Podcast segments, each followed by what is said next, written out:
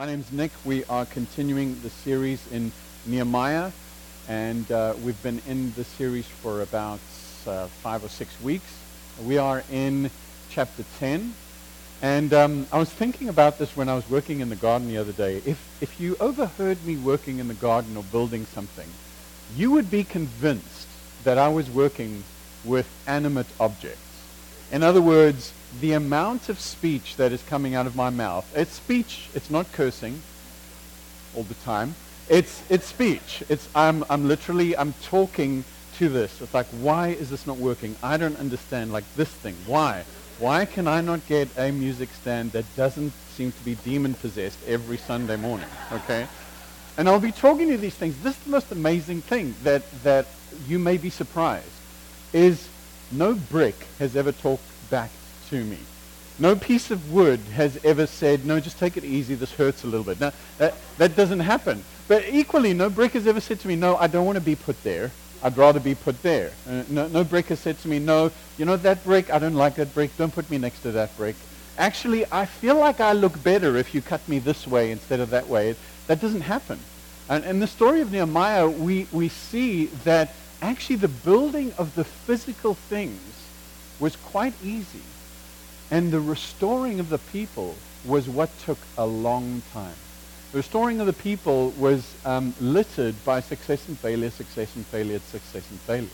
And the reason why the Israelites were in the situation they were in is not because they built the wall with bad material. It's not because all of a sudden a tornado came through and ripped through the walls and hit the gates down. It's because they were disobedient to the covenant that God had given them. And God had promised through the prophets that this would happen if they weren't to live a distinct life. And so what happens now, we find ourselves that Nehemiah, with the rest of the crew of people, have come back to Jerusalem. With Ezra, the temple has been restored. The walls around Jerusalem have been restored. The gates have been set in place. And the people recognize that the reason that this has happened is because they'd not been obedient to the commands of Moses. And so last week we spoke about the fact that they confessed that actually they realized that these are the areas in which they had not fulfilled the commands of God. And now we're at a place where they really want to prove they're serious, so they take an oath. We look at Nehemiah 10, verses 28 to 39. The rest of the people, the priests, the Levites, the gatekeepers, the singers, the temple servants, and all who had separated themselves from the peoples of the land to the law of their God, their wives, their sons, their daughters, all who have knowledge, which means even young people, but that could at least understand what was happening, and understanding, joined with their brothers and their nobles to enter into a curse and an oath to walk in God's law that was given by Moses, the servant of God, and to observe and do all the commandments of the Lord our Lord and his rules and his statutes. We will not give our daughters to the peoples of the land, we will not take their daughters for our sons. And if the people of the land bring in any goods or any grain on the Sabbath day to sell, we will not buy from them on the Sabbath or on any holy day. We will forego the crops of the seventh year and the exaction of every day. And we also take upon ourselves the obligation to give yearly a third part of a shekel for the service of the house of our God, for the showbread, the regular grain offering, the regular burnt offering, the Sabbaths, the new moons, the appointed feasts, the holy things, and the sin offerings to make atonement for Israel for all of the work of the house of our God. We, the priests, the Levites, and all the people have likewise cast lots for the wood offerings to bring it into the house of our God according to our fathers' houses at times appointed year by year to burn on the altar for the Lord our God as it is written in the law. We obligate ourselves to bring the first fruits of our ground and the first fruits of all the fruit of every tree year by year to the house of our Lord. I'm going to skip to verse 39. For the people of Israel and all the sons of Levi shall bring the contribution of grain, wine, and oil to the chambers where the vessels of the sanctuary are, as well as the priests who minister and the gatekeepers and the singers. We will not neglect the house of our God.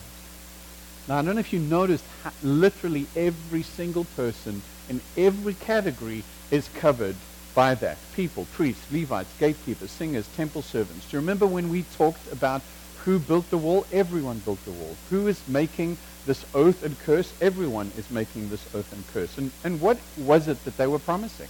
It's interesting because there were so many extensive laws in the Mosaic covenant. But there are four distinct things uh, that the Israelites are saying that we are committing ourselves to these things.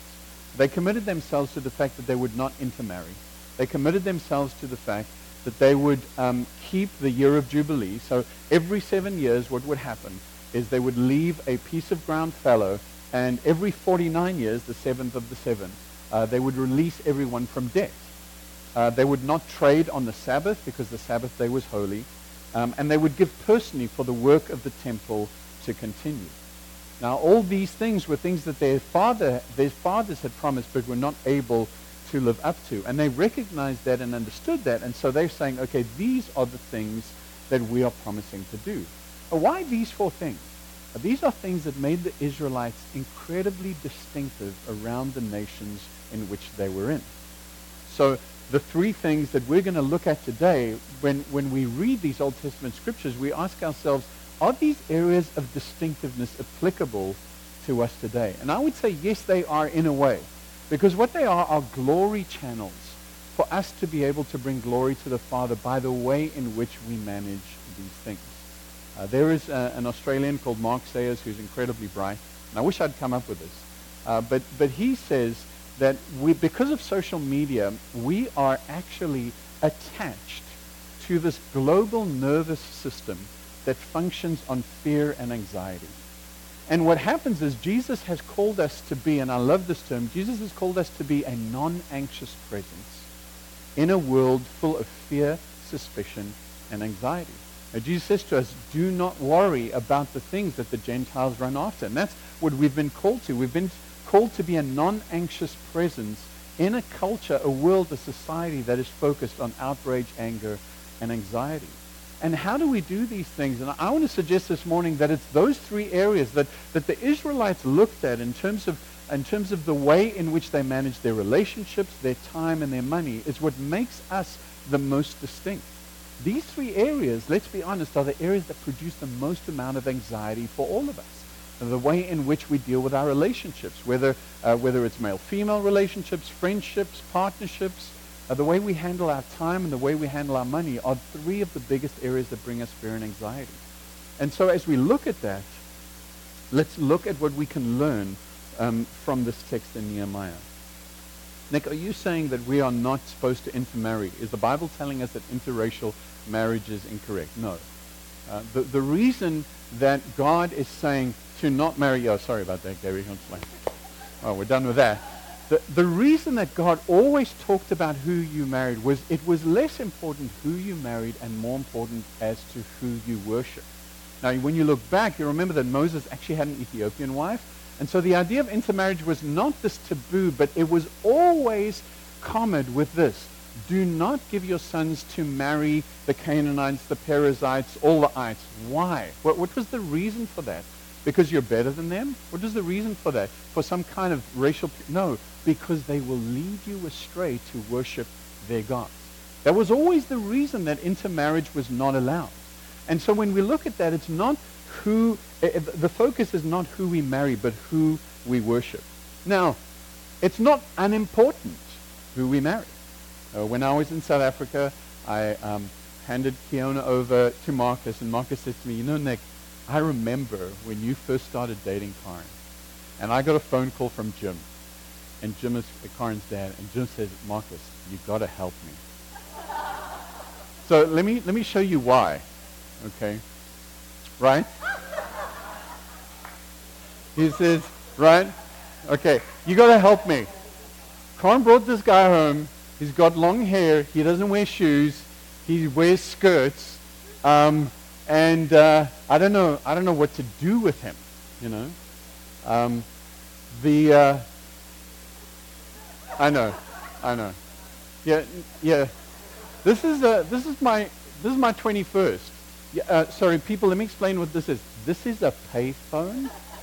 Okay, so millennials, you used to put money in this to be able to call someone. You know, before we had cell phones.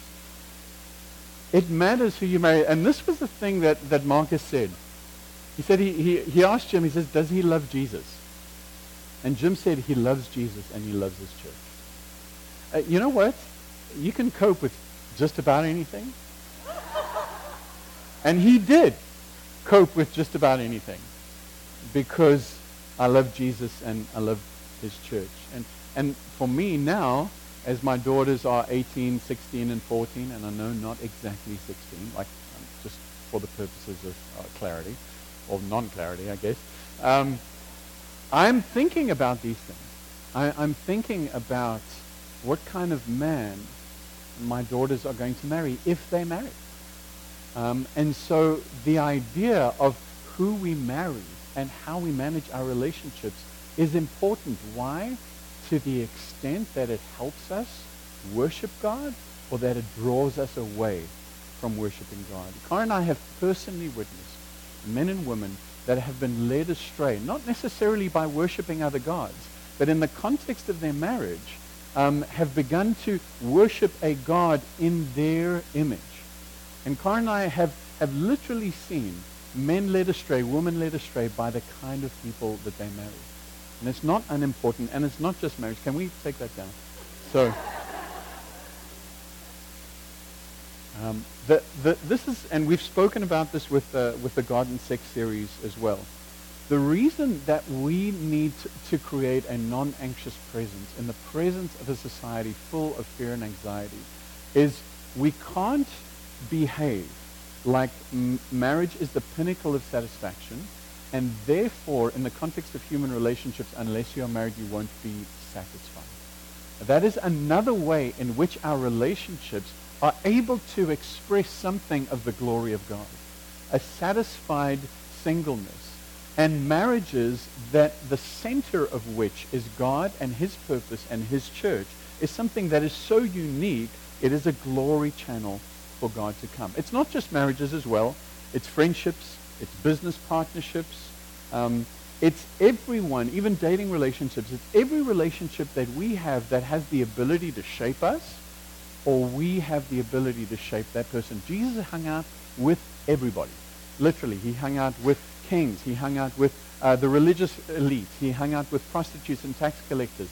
And the one key thing about Jesus was that he was never shaped by them. He loved them unconditionally, but he refused to be shaped by them and ended up shaping them by his love and affection and also by the declaration of truth that he would consistently speak of. When we love our God with greater fervor, when we're more focused on what it means to be engaged in his mission, when we understand him more clearly because of the, re- the relationships that we engage in, we live in a way that is counterculture. Now, does that mean that we don't love people that don't agree with us? Does that mean that we don't engage in relationships with people that don't have the same set of values as us? No, that's not what that means, and I've covered that when we spoke about Jesus.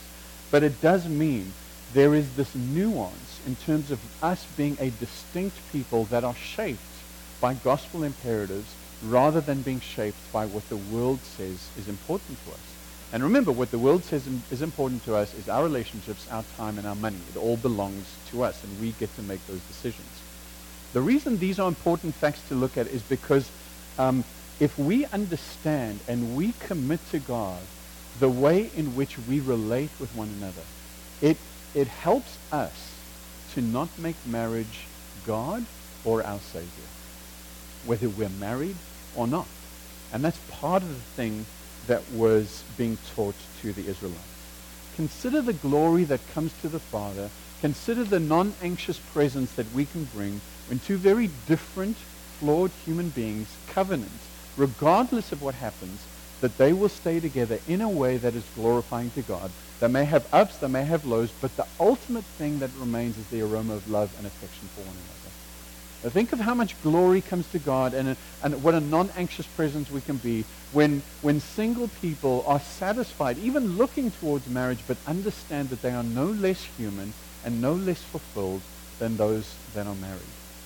Think about what it looks like to extend love to someone that you don't agree with without having to pull back the truths that you know are foundational to your life. Think about what a non-anxious presence that is. The second thing that they committed to was the idea of the Sabbath, the holiness of the Sabbath. how they spend their time. Now, I want to say this. There were cultures out there that married. There were cultures out there that had temples. So remember, we're talking about marriage and, and uh, settings. That, there were no cultures out there that had this idea that one day out of the week you would cease from all your work and you would commit that to a time of communal worship and joy and engagement with your community and God. This was what made the Israelites incredibly unique. No other culture had this. Other cultures had marriage, they had temples, they had priests, they had all of these kinds of things, but they did not have this idea of the Sabbath. And for us, what happens is it pushes against this idea of work as our functional savior. Work, success, career being the thing that actually gives us meaning. This whole idea of a work-life balance, that's big right now, right? Everyone is talking about your work-life balance. Who's the center of that question, though? You are. It's like, is it working for you? And let's be honest, the companies that want you to engage in a work-life balance, why are they doing that? It's good for the bottom line. Okay? It means that you'll probably stay there longer. It means staff turnover will be lower. And it means ultimately they'll make more profit and their shareholders will be happy. They're not worried, honestly, about whether this work is becoming an idol. They're worried about how effective you are for their goal, ultimately. And so work-life balance is important, but it's got to be important to the extent that you are displaying the glory of the one who called you out of darkness into light. Now, this is not just for you. Uh, is it good for you? Of course it's good for you. Is it healthier for you? Of course it's healthier for you. But that's not why we do that. And when we're called into Sabbath, we need to understand that the main overarching theme of the Sabbath is this. It's not just a time to squirrel away and be alone. Com- the Sabbath was never an individual time in the time of, uh, of, Israelite, of, of the Israelites. It was communal. It was a party. It was worshipful. It was intentional. It was rhythmic, and it was good for us, and it was commanded for us. We were designed to rest regularly. I said this to Karen often because sometimes I struggle with my sleep. I'm like, if God designed me, he could have designed me not to require any sleep, right? I mean, that would have been much more efficient. So to design someone that didn't require any rest and could just charge for it. No, God designed my body. Everything is designed in seasons. Even my body is designed to rest. Part of that is a physical reality in the way in which we were designed, but part of that is God's opportunity to actually slow us down and say rest. This morning in the, in the pre-service prayer, Stephen and Karen just reminded us um, that rest is not kind of a temporary reprieve from the anxiety that is around there.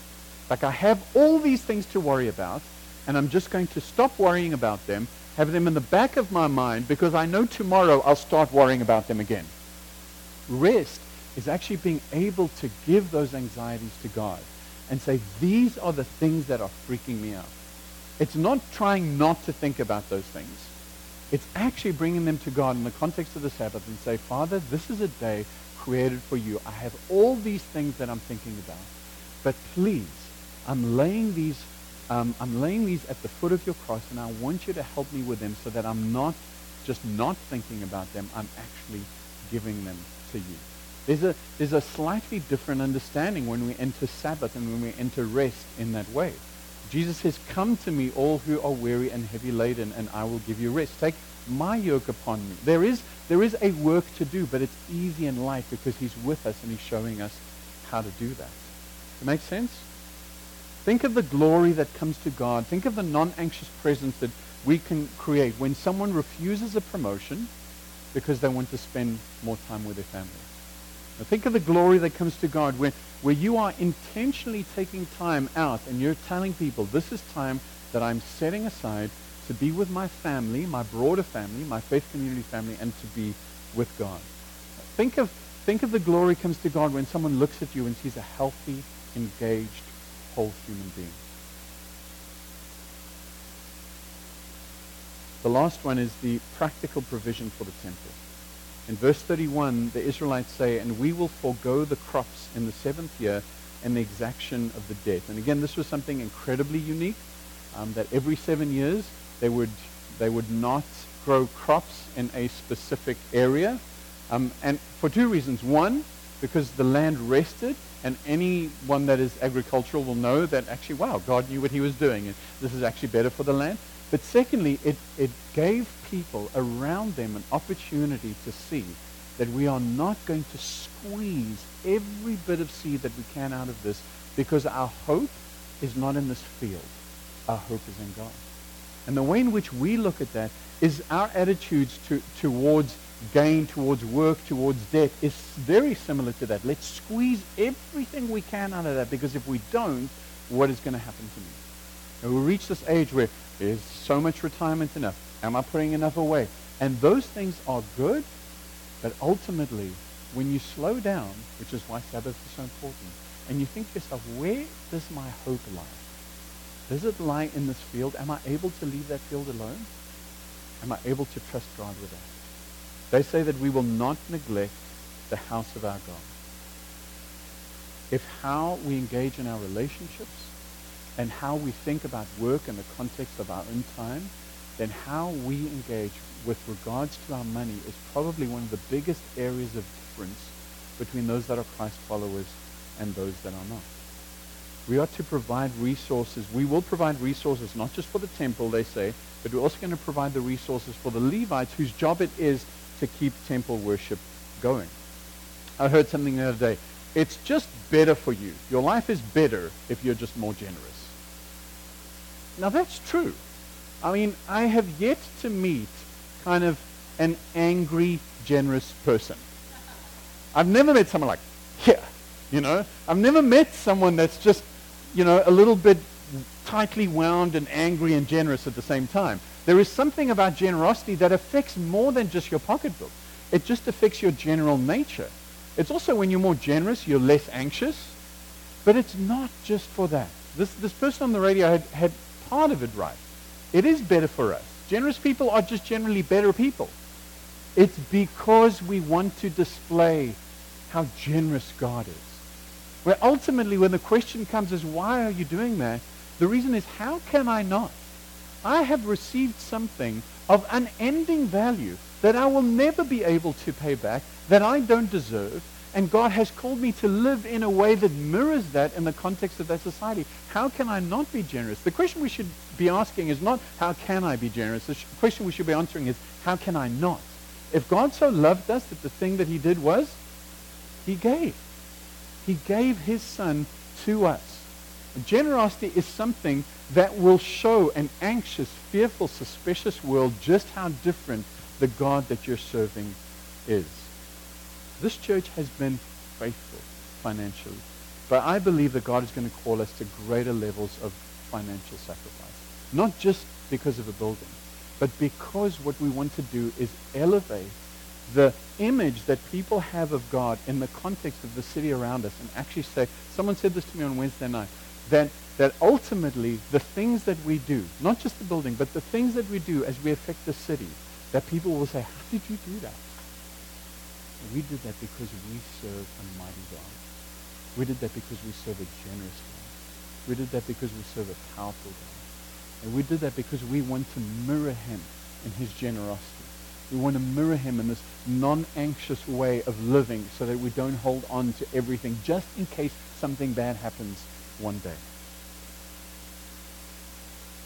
This prevents money from becoming our God and our Savior, and Jesus spoke a lot about that. Consider the glory that comes to the Father. Consider the idea of, of being a non-anxious presence in this world when you just decide to bless someone with money. You just decide to give someone. Consider the non-anxious presence that you uh, that you will show someone when in the context of a tight budget, God says to you, I want you to do this, and you say, okay, God, I don't know how this is going to work out, but I choose to believe you. Consider the glory that comes to God when generosity means you aren't able to buy that thing that you wanted, or you aren't able to go where you wanted to go, but you still decide to be generous. Consider the glory that comes to God ultimately when nobody knows about how generous you've been to that person in that situation. Consider the glory that comes to God when we are financially generous, not only in the context of our church community, but we're financially generous even to people that we don't think deserve our generosity. consider the glory that comes to our Father when we act in that way. We need to recognize the privilege of giving, not the obligation of giving. You know, one of the things that we're trying to teach our kids is when someone gifted them with money, and the first question that we ask is, okay, who are you going to bless with what you have received? And you have received something. Now, the first thing you should be thinking about is how do I redirect that blessing so that more of this gets multiplied? But now this oath and this curse is a little confusing to me. It's a little worrying. Verse 29 says, Join with the brothers, their nobles, and enter into a curse and an oath to walk in God's law that was given by Moses, the servant of God, to observe all the commandments of the Lord, our Lord, his rules and his statutes. So every time someone says, I'm going to do something, there's always this escalation, right? I'll do something. I promise I'll do something. No, I, if I don't do something, then I will do this, just to prove how serious I am about doing that. It always escalates from promise to oath to curse. I swear I will do this. And the motivation is never a good motivation.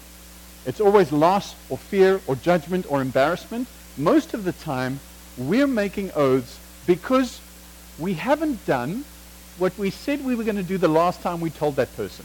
Okay? So we say, okay, John Mark, I will do this. And John Mark's like, yeah, whatever. That's what you said the last time. No, I swear. I swear this time I will do this. And if I don't do it by then, I will give you double the amount.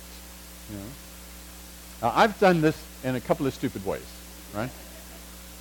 Uh, I thought this was pretty safe. And I said to Karen, if you, if you hit, if you hit three free throws out of ten, we'll go to In-N-Out. I'm like, that is a safe kind of promise. I, you know, because really it, it, it's not going to happen. You know? So much to my dismay, she hit three in a row from the beginning, right? And then she says, and then she says, and now what? I said, that was so lucky that if you even get two other out of the ten, we'll get milkshakes too. And the girls are like, go mom, we can do this, you know? And just as I thought, it was like number four, boom, number five, boom, number six, I'm counting this down. And then she got the five. So we went for In-N-Out and, you know, uh, and, and milkshakes. There's, there's always the sense in which you feel like you've got to attach something extra to what you're saying. And this is not what God is asking us to do. There isn't that sense of trying to prove how serious we are to God. How many of you have done that? I, mean, I know that I was like, okay, God, this time, like this time, I swear that if I do this again, then I will do X. Or I will serve in children. If I do that again, I will serve in kids. No, I'm kidding. I'm kidding. Serving in kids is a joy. You know what I mean? Does this mean that promises or pledges are wrong? Doesn't Jesus tell us, don't promise? Well, it's a little more nuanced than that. In Matthew 5 and in Matthew 23, what had happened is Jesus was talking to the rabbis particularly. And he was talking about these extra biblical laws that the rabbis had instituted that were conditions for a binding oath. In other words, the rabbis would say, if you swear by the gold that's on the altar, that is what's important. If you swear by the altar, then you're not bound to the oath. And so they were creating this environment where people could take oaths like this, right? Now, some of you, again, are too young to know this, but like, you know, your mom would ask you a question, and you would cross your fingers at the back, and for whatever reason, I don't even know why, that meant you didn't have to tell the truth. Is this a thing? Like, you people know what this is about, right? Okay. Right. That's what Jesus is talking about. He's not talking about the idea that we should not ever say, I will or will not do something. In fact, Jesus says, let your yes be yes, let your no be no. There should be no other thing that makes you not do something or do something other than you saying yes or no. So it's not the idea of saying that we're going to do something that is wrong. It's the idea of, and if I don't, or I promise um, on the life of my children, or I promise on by Apollo, because there were lots of religions that were saying, by Apollo, I promise to do this. by God, but they couldn't say God because that would have been um, a rejection of the law because you couldn't take God's name in vain. You couldn't say, but they would say, by the temple or by the gold on the temple. And so what Jesus is saying is, is not, no, that you, you, he's not saying don't make decisions. Don't make um, these kind of resolutions to live in a certain way. It's the why and the how that we are making these decisions that is the problem. To engage more intentionally into areas where the Word of God the Spirit of God or this community are convicting us is not wrong. Otherwise, why are we here every Sunday? We're here because we understand that we're in the process of sanctification. And unless we're in a position to actually say, ooh, that needs adjustment, Spirit of God, would you help me with this? Well, that is, that is a resolve. That is actually saying, I, I choose to do this. The Bible is full of words like decide, resolve, covenant, walk in, those are intentional decisions that we are making to, um, to follow him and to be more Christ-like. But it's not swearing. It's not saying, God, I swear that if I, if I don't do this, then this can happen to me. No, because all of that has been taken care of. And the curse has been taken care of, and we'll talk about that. Marriage is a promise. It's a vow. We stand up in front of God and in front of witnesses, and we say, by the grace of God, this is what I promise. Our members' covenant is a promise to the rest of the members in this community. I recognize that I need your help. I'm humbling myself in the context of this community and want to be part of it. It is an understanding that God has called us to live in a countercultural way, but we can't do it by ourselves. So how can we be this non-anxious presence? The only way we can do it is through the one who became the curse for us. 1 John 4 verse 8 says, In this is love, not that we have loved God, but that he loved us and sent his son to be the propitiation. Now that's a big fancy word that basically means this, to be the curse bearer or the one that turns away the wrath of God. That Jesus took our curse so that we no longer were cursed by sin and death and the devil. The new covenant is a complete reversal of what happened. Jesus came because we could not fulfill what it looked like to live as renewed human beings restoring this world so that God would get the glory. The law was simple. If you do this, then I will do that. And what Jesus came and said, you can't do this, so I will do that. Under the law, it was the people that took an oath. Remember, in Nehemiah, they are swearing. It was the people that took an oath. In the age of the new covenant, it is God himself that takes an oath and swears by himself that he will fulfill it. In Hebrews 6, verse 16, it says of God, For people swear by something greater than themselves, and in all their disputes, an oath is final confirmation. In other words, it puts an end to all arguments.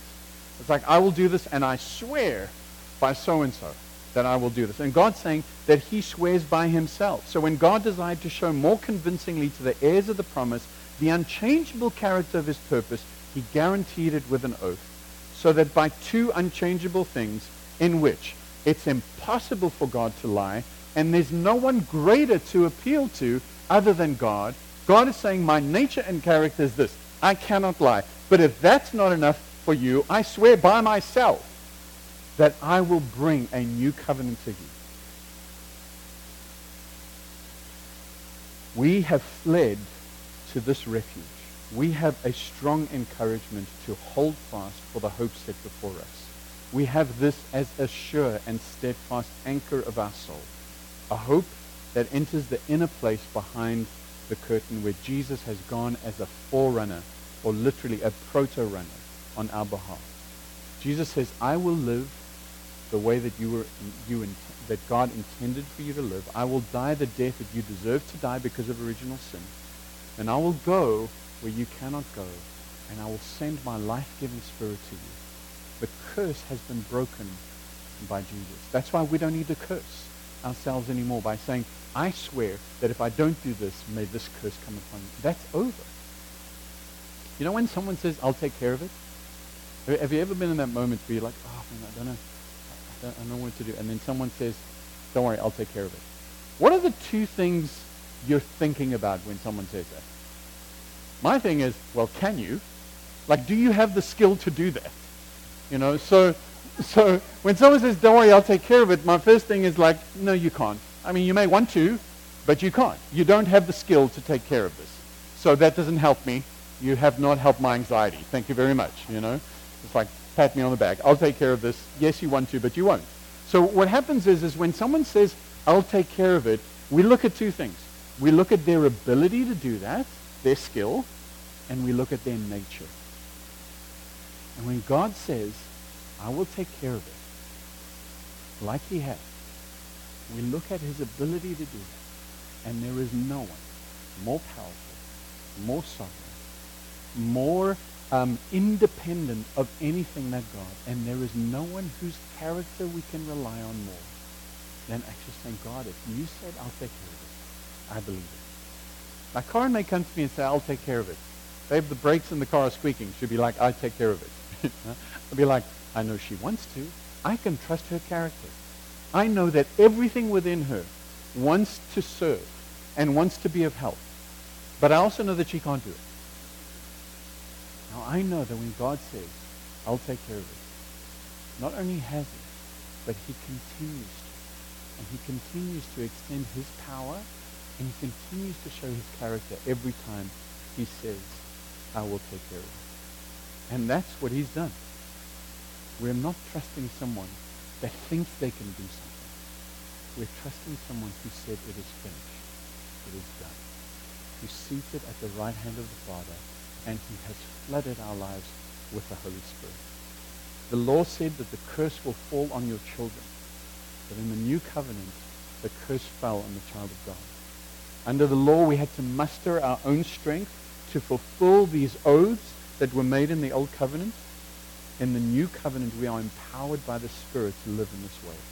It is not our promise we rest on. It is on his power and his promise. Galatians 3 verse 13 says this, Christ redeemed us from the curse of the law by becoming a curse for us. For it is written, cursed is everyone who is hung on a tree. Crucified Christ hung on the tree. Why? So that in Jesus Christ, the blessing of Abraham, which is what we're talking about with Nehemiah, which is what God promised everyone, that if you place your faith in God, you will have the blessings of Abraham, might come to the Gentiles so that we may receive the promised Spirit through faith. Jesus knew we couldn't do this alone. Jesus knew that even when the debt of our sin had been paid, we needed something else, which is why he left and went to the Father and said, it's better that I go so that you will receive the Holy Spirit.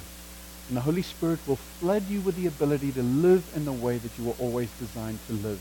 To live in a way that shows a non-anxious presence to live in a way that actually can overcome sin, to live in a way that loves and restores the world that we were called to love and restore. We cannot be a non-anxious presence without living distinct lives.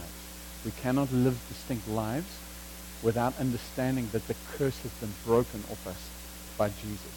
We cannot live a life that glorifies God unless we decide and resolve to step into what that looks like. And we cannot fulfill that resolve without his word, without his people, and without his spirit. If we are to be a non-anxious presence, we cannot derive our worth from the way we spend our time, from the kinds of relationships that we have, from the kind of money that we hold on to, status, success, power. We cannot derive our worth from it. The curse is broken. The Holy Spirit lives in us. The promise remains firm. Our hope is steadfast and sure. Let's trust in him. Let's pray.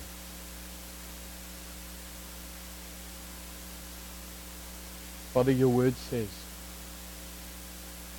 that the stories that uh, we read in the Old Testament are not only for our edification, but for our teaching. And Father, I want to thank you that we don't have to stand and make some kind of curse or oath I want to thank you that the curse has been broken because Jesus, you became the curse. I want to thank you that we don't have to white knuckle some kind of resolution. We can just stand and say, God, we want to live as a non-anxious presence by the way in which we deal with our relationships, our time, and our money. And your spirit will enable us to do that. But Father, we do, as a community, want to stand and resolve that. We do want to be a non-anxious presence. We do want to be glory channels that when people look at the way in which we handle our singleness and the way in which we treat our husbands and wives, at, at the way in which we are generous uh, with our money, at the way in which the world does not shape us in terms of our time, but we are intentional about spending time with you and your people. So as we turn our, our affection and our attention to you through song, I want to pray, Spirit of God, that you would minister.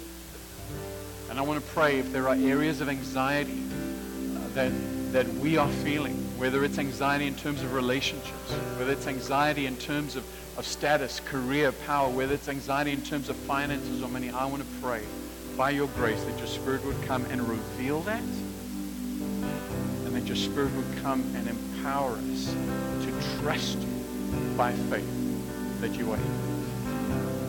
I want to pray if there are people that feel cursed in these areas. Jesus, I want to pray that you would remind them that you have lifted that you have flooded our souls with your Spirit. And that as we trust in you, we know that you're shaping us into something that will bring you.